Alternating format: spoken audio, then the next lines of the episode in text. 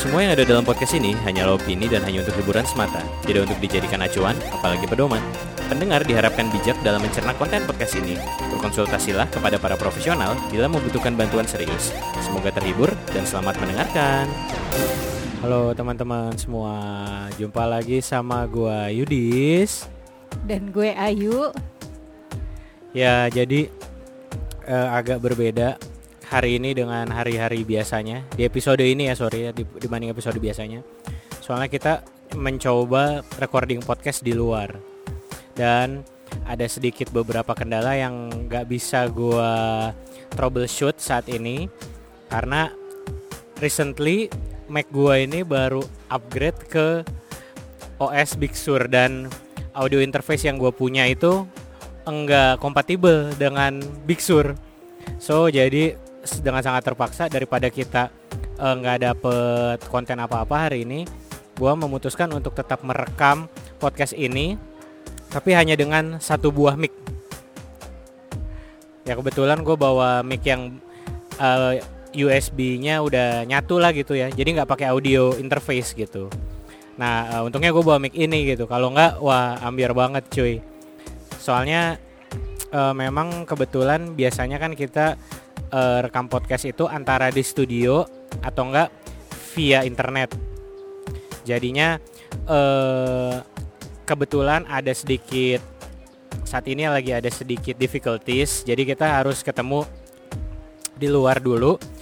Eh, ya, jadi beginilah suasananya. Mu mungkin di belakang sana akan ada kedengaran suara anak-anak atau ada suara angin atau ada suara orang ngobrol atau ada suara orang ketawa lah kayak barusan eh tapi ya mudah-mudahan sih nggak menurunkan kualitas daripada isi podcastnya ya guys ya jadi nanti gua akan eh, coba mengedit vid- eh, audio ini dengan sebaik mungkin supaya eh, lo yang mendengar pun enggak kesulitan untuk menangkep jalan cerita dari podcast ini gitu. Oke.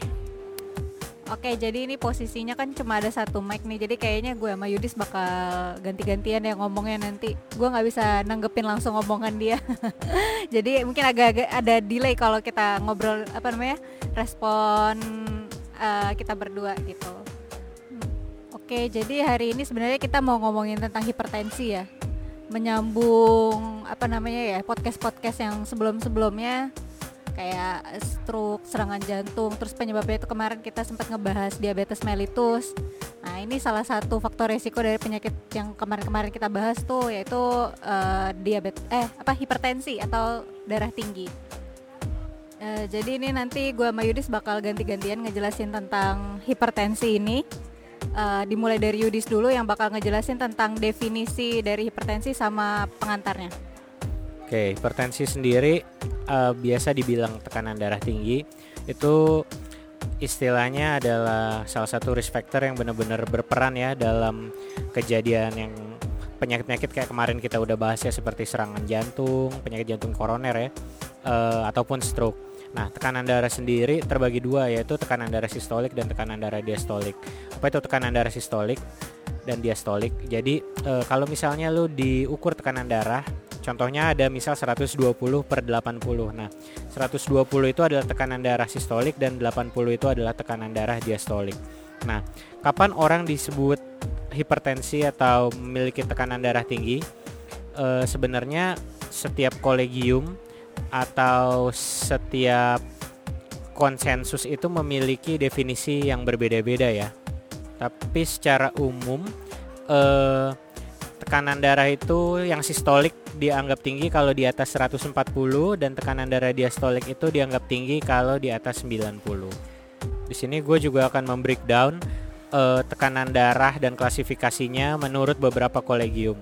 Pertama itu menurut GNC 7 ya atau Joint National Committee of Prevention, Detection and Evaluation and Treatment of High Blood Pressure atau yang biasa bilang GNC 7 itu adalah sebagai berikut. Ini berlaku pada orang 18 tahun atau eh, lebih tua ya. Satu dikatakan normal kalau tekanan darah sistoliknya di bawah 120 mm Hg dan diastoliknya di bawah 80 mm Hg. Dikatakan prehipertensi jika tekanan darah sistoliknya 120 sampai 139 mm Hg dan tekanan darah diastoliknya 80 sampai 89 mm Hg. Lalu dikatakan hipertensi stage 1 dikat, uh, kalau tekanan darah sistoliknya 140 sampai 159 mm Hg sementara diastoliknya 90 sampai 99 mm Hg. Lalu dikatakan tekanan darahnya itu hipertensi stage 2 ya. Itu kalau misal tekanan darah sistoliknya 160 mm Hg atau diastoliknya di atas 100 mm Hg. Sementara kalau misalnya menurut AHA atau American Heart Association uh, hipertensi itu cuma dibagi menjadi dua kategori ya. Jadi stage 1 dan stage 2. Prehipertensionnya jadi nggak ada. Di mana stage 1 itu adalah systolic blood pressure itu di 140 sampai 159 atau diastolic blood pressure-nya oh ini dan atau ya dan atau diastolic blood pressure-nya 90 sampai 99 mm Hg. Sementara ada yang namanya hipertensi grade 2 eh, di mana blood pressure-nya itu di atas atau sama dengan 160 per 100. Jadi kalau entah itu sistolik atau diastoliknya udah antara 160 per 100 itu ya berarti dia udah uh, grade 2 gitu. Hipertensi sendiri dibagi menjadi dua yaitu hipertensi primer dan hipertensi sekunder di mana hipertensi primer ini biasa disebut juga sebagai hipertensi esensial dan merupakan 90 sampai 95% kasus hipertensi pada orang dewasa dan sementara 2 sampai 10% kasus itu adalah hipertensi sekunder atau hipertensi yang baru terjadi karena ada suatu underlying disease yang lain begitu. Jadi hipertensi ini bisa dibilang adalah penyakit penyebab penyakit lain begitu. Kebanyakan seperti itu. Nah, lalu kapan dikatakan hipertensi primer dan kapan dikatakan hipertensi sekunder? Uh, eh, gue akan bahas hipertensi sekunder dulu karena lebih gampang. Dikatakan hipertensi sekunder itu adalah kalau hipertensinya baru terjadi setelah ada underlying disease atau penyakit spesifik dan tahu-tahu terjadilah hipertensi karena penyakit itu gitu. Nah contohnya ya kalau uh, hipertensi sekunder nih misalnya ada renal parenchymal disease atau ada coarctatio aorta atau ada penyakit tiroid. Nah jadi ada penyakitnya itu dulu baru terjadilah hipertensi bukan sebaliknya. Nah kalau hipertensi primer itu kebalikan yang tadi hipertensi sekunder. Jadi dia itu terjadi dulu. Nah, setelah terjadi hipertensi baru misalnya terjadi penyakit kayak penyakit jantung atau e, penyakit stroke dan lain sebagainya begitu. Nah, tapi ada juga kan pasti sebabnya kenapa sih bisa terjadi hipertensi primer. Nah, hipertensi primer itu nomor nomor satu adalah faktor-faktor yang bisa mencetuskan. Ada faktor yang bisa dirubah, ada faktor yang nggak bisa dirubah. Contoh faktor yang nggak bisa dirubah itu kayak misalnya predisposisi genetik, misalnya keluarga lo uh, ada juga nih bokap nyokap lo yang menderita hipertensi atau kakek nenek lo menderita hipertensi atau keluarga lo lah yang dari mana yang atas atas menderita hipertensi atau ras atau jenis kelamin itu nggak bisa dirubah. Nah ada lagi yang bisa dirubah, contohnya seperti gaya hidup, pola makan, konsumsi garam, terus kadar kolesterol, terus physical activity, eh, hal-hal semacam itu. Nah uh, berikutnya kita akan membahas tentang clinical presentationnya. Nah nanti clinical presentationnya ini nanti akan dibacain sama Ayu ya.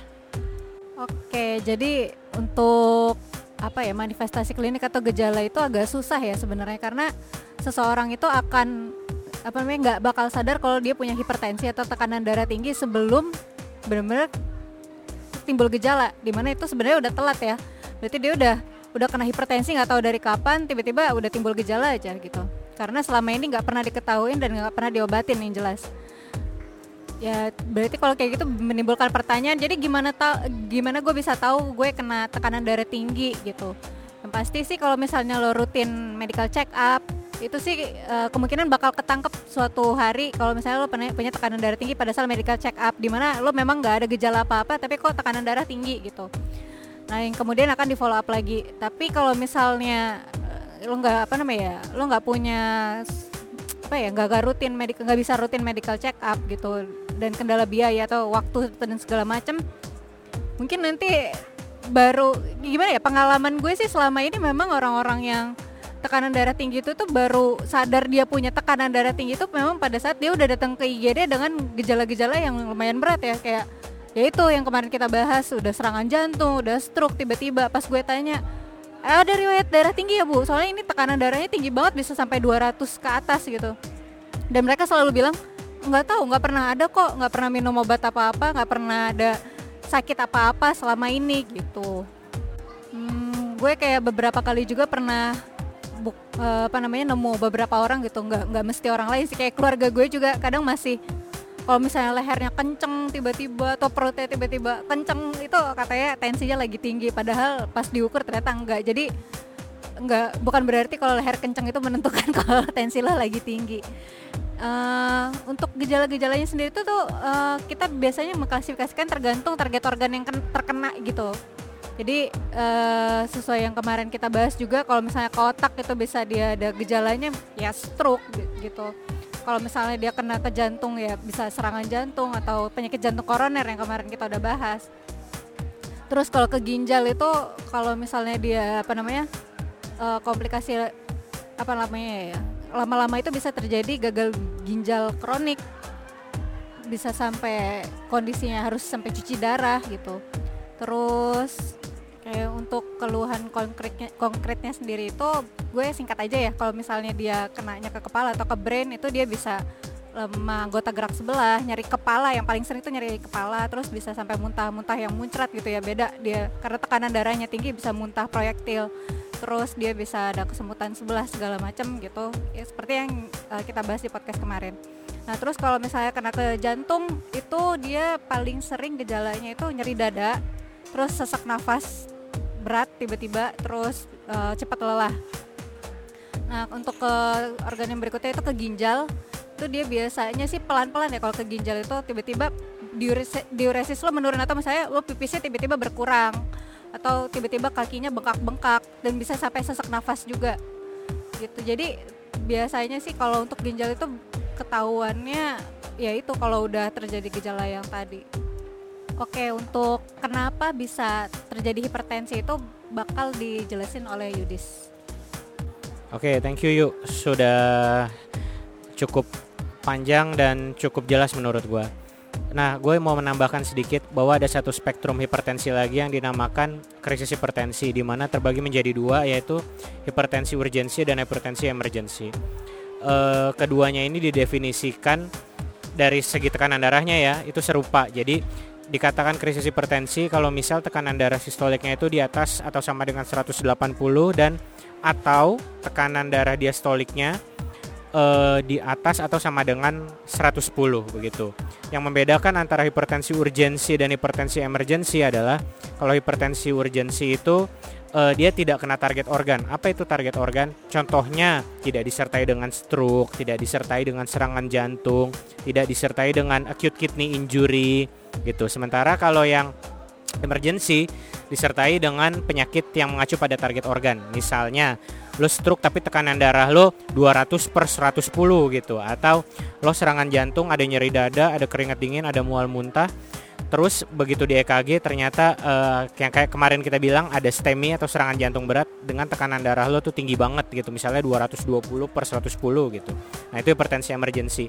Di mana letak perbedaan penanganannya tentu saja pe pe letaknya adalah di uh, secepat apa kita menangani si hipertensinya tadi gitu. Nah kalau untuk hipertensi yang emergency mau nggak mau harus diturunin secepat mungkin ya tentu dengan kaidah-kaidah dan guide-guide sesuai dengan penyakitnya ya.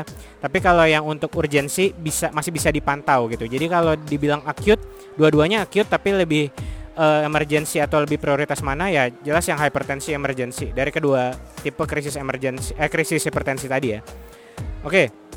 Gue sekarang akan berlanjut ke mekanisme terjadinya hipertensi. Jadi mekanisme terjadinya hipertensi itu sebenarnya ada banyak ya. Uh, dan mungkin nggak bisa gue jelasin satu persatu secara rinci. Jadi gue akan menjelaskan semampu gue. Oke, jadi uh, eh, gue akan membagi menyederhanakan sih lebih tepatnya menjadi uh, dua pathway ya. Uh, yang nomor satu secara garis besar yaitu seperti ini. Hipertensi itu terjadi karena adanya hipertensif stimulus. Uh, contohnya seperti apa? Seperti uh, hormon angiotensin, lalu hormon aldosteron, lalu konsumsi garam berlebih, atau konsumsi mecin ya yang berlebih ya. Kalau garam dapur sih masih lebih cenderung aman dibanding kayak mecin-mecin monosodium atau mononatrium glutamat. Lalu uh, physical activity yang kurang, lalu habis itu konsumsi lemak-lemak hewan ya seperti gaji-gaji gitu atau kikil-kikil babat-babat gitu yang berlebihan. Nah, dari semua hipertensif stimulus tadi itu akan merangsang uh, nervous system kita dan itu akan mempengaruhi ginjal uh, sama uh, vaskular kita. Di mana ginjal sama vaskular itu memainkan uh, peranan yang paling besar ya dalam membentuk neoantigen transformation dan antigen presentation. Di mana akan terjadi adanya proliferasi dari sel T dan migrasi ke dalam si vessel pembuluh darah. Nah, karena adanya hal-hal semacam ini itu bisa menimbulkan uh, si blood pressure itu akan jadi naik. Nah, nanti akan ada lagi satu lagi itu adalah teori uh, membran yang dipengaruhi oleh asam arakidonat. Nah, jadi simpelnya adalah uh, dari yang uh, mekanisme yang tadi pertama kita omongin itu akan mensekresi atau melepaskan fosfolipase A2 dan akan menjadi uh, zat yang namanya arachidonic acid atau asam arakidonat. Nah, asam arakidonat ini nanti akan uh, menstimulasi keluarnya prostaglandin. Nah, prostaglandin ini akan mengeluarkan yang namanya tisu spesifik isomerase. Nah, ini banyak banget ya. Kayak misalnya prostaglandin i prostaglandin 1 terus abis itu ada TXA2 ada PGD2, PGE, PGF segala macam. Banyak lah pokoknya. Intinya ini memainkan peranan penting di dalam vaskular uh, tubuh kita. Gara-gara yang tadi ya, yang di mekanisme pertama. Nah, apa sih akibatnya kalau ada semua molekul-molekul atau bahan-bahan ini di dalam tubuh kita? Akibatnya sebenarnya sederhana ya. Terjadi pengecilan lumen pembuluh darah. Dah, itu aja. Nah, pengecilan lumen pembuluh darah ini Eh, nggak uh, bisa dibilang sepele karena kalau pengecilan lumen pembuluh darah ini terjadi pada banyak uh, struktur pembuluh darah itu bisa meningkatkan tekanan darah tinggi uh, meningkatkan tekanan darah kita secara sistemik sehingga tekanan darah kita akan menjadi tinggi. Pengecilan ini dalam arti bisa artinya terjadi plak ya dalam pembuluh darah atau bisa juga terjadi kontraksi yang berlebihan sehingga kurangnya relaksasi dari otot polos si pembuluh darah terutama di arteri begitu dan lain sebagainya ya. Kalau misalnya hal itu terjadi dan itu terjadi di pada banyak pembuluh darah sampai ke pembuluh darah-pembuluh darah yang kecil bisa dibayangkan begini. Ada sebuah selang. Kalau misalnya kita ini udah pernah gue bahas di episode sebelumnya. Kalau misalnya kita mau selang kita ngucurnya jauh, itu mau nggak mau kita kecilin kan lumen selang yang di depannya sehingga pressure-nya menjadi lebih besar gitu. Nah, bayangkan pressure build up ini terjadi di banyak segmen pembuluh darah. Dan coba kalau dihitung secara sistemik seperti apa. Nah, itu bakalan terjadi akumulasi pressure yang yang besar di seluruh tubuh ya. Akhirnya tadi tekanan darah akan naik, akan tinggi dan akhirnya terjadilah yang namanya hipertensi. Nah, ya nah, akibatnya ya itu nanti terjadi bisa terjadi stroke, bisa terjadi sakit jantung, bisa terjadi hypertensive heart disease dan lain sebagainya begitu. Nah, untuk pemeriksaan penunjang dan pemeriksaan secara klinis akan dilanjutkan oleh Ayu. Oke, untuk pemeriksaan penunjangnya untuk atau diagnostiknya sendiri itu apa sih gitu ya? Untuk jelas untuk tahu lo punya tekanan darah tinggi, tekanan darah tinggi atau enggak ya pasti dengan cara ditensi dong gitu dan manometer atau lo bilang alat tensian. Nah, uh, sebenarnya sih untuk pemeriksaan penunjang itu dia lebih ke kayak apa ya? Yang pertama itu uh, kalau misalnya udah terjadi uh, udah terjadi gejala dalam artian udah kena tar target organ itu pemeriksaan penunjangnya itu untuk lebih ke apa ya? Memastikan ini beneran kalau misalnya dia ada nyeri kepala lemah sebelah itu pasti kita akan lakukan CT scan untuk memastikan dia beneran ada stroke atau enggak sebuah stroke atau enggak gitu dan stroke yang jenis apa.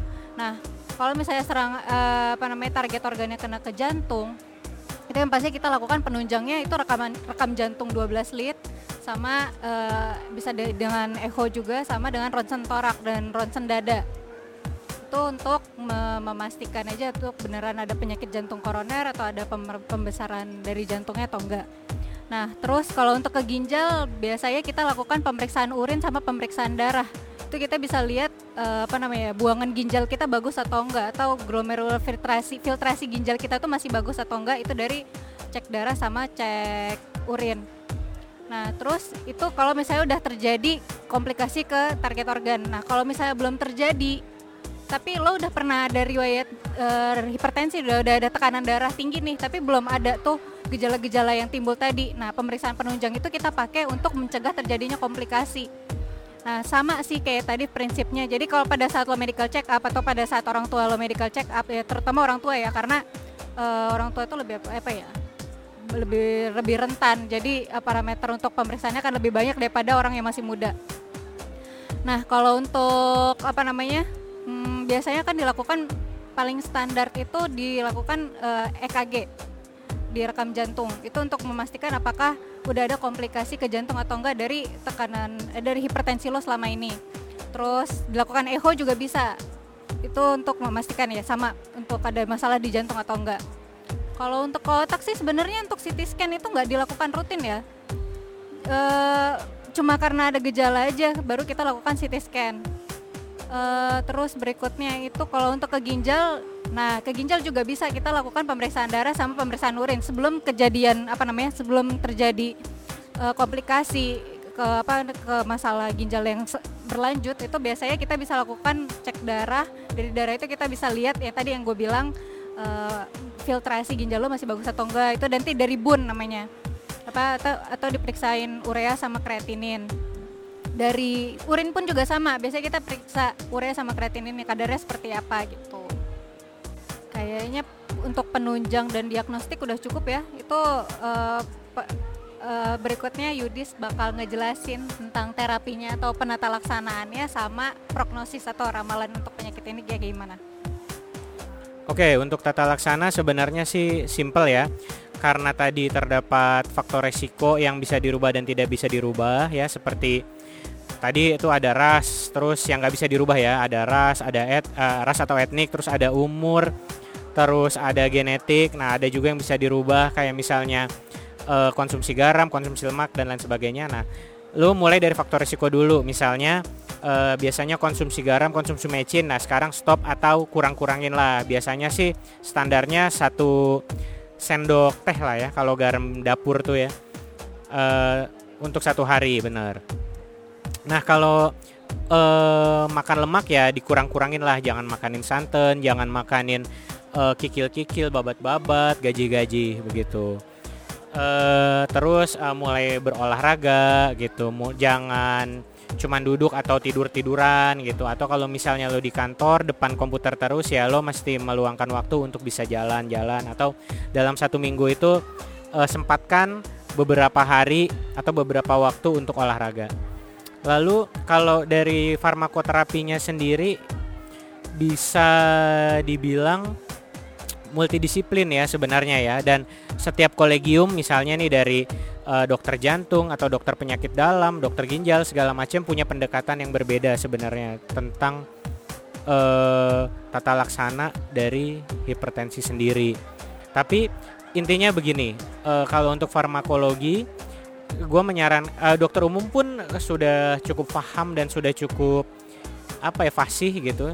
Saran gue adalah uh, mudahnya adalah konsul dengan dokter gitu. Pokoknya konsul dengan dokter nanti dia lakukan pemeriksaan penunjang dia akan lakukan segala macam untuk mengetahui uh, tipe hipertensi lo. Terus nanti apa pun yang uh, dia kasih ya lo minum secara teratur gitu. Biasanya sih obat-obat uh, anti hipertensi itu sangat eh, sangat-sangat diperlukan tapi biasanya uh, pendekatannya itu lebih ke kayak pertama uh, lifestyle modification dulu. Nah kalau misal lifestyle modificationnya nggak berhasil baru habis itu pakai obat. Biasanya satu agen dulu. Satu agen nggak berhasil dua agen tiga agen dan seterusnya. Lalu juga pengobatan itu uh, ada pendekatan untuk me untuk uh, menurunkan komplikasi ya tingkat komplikasi. Jadi sehingga bagaimana komplikasi tersebut ditekan dan hipertensinya ini dapat terkontrol begitu. Obat hipertensi itu ada yang oral ya atau dimakan, ada juga yang melalui infus. Tapi biasanya obat hipertensi yang melalui infus itu hanya digunakan jika settingnya tadi yang gue bilang di depan yaitu krisis hipertensi seperti hipertensi urgensi atau hipertensi emergency. Tapi kayak hipertensi urgensi juga kadang nggak terlalu perlu untuk dilakukan drip ah sorry bukan drip istilahnya pemberian obat-obatan hipertensi melalui infus gitu. Jadi memang hipertensi emergency biasanya sih lebih tepatnya kalau pakai obat-obat yang pakai infus. Nah sekarang gue mau ngomongin prognosisnya. Prognosisnya sendiri sebenarnya benar-benar bervariasi sekali ya.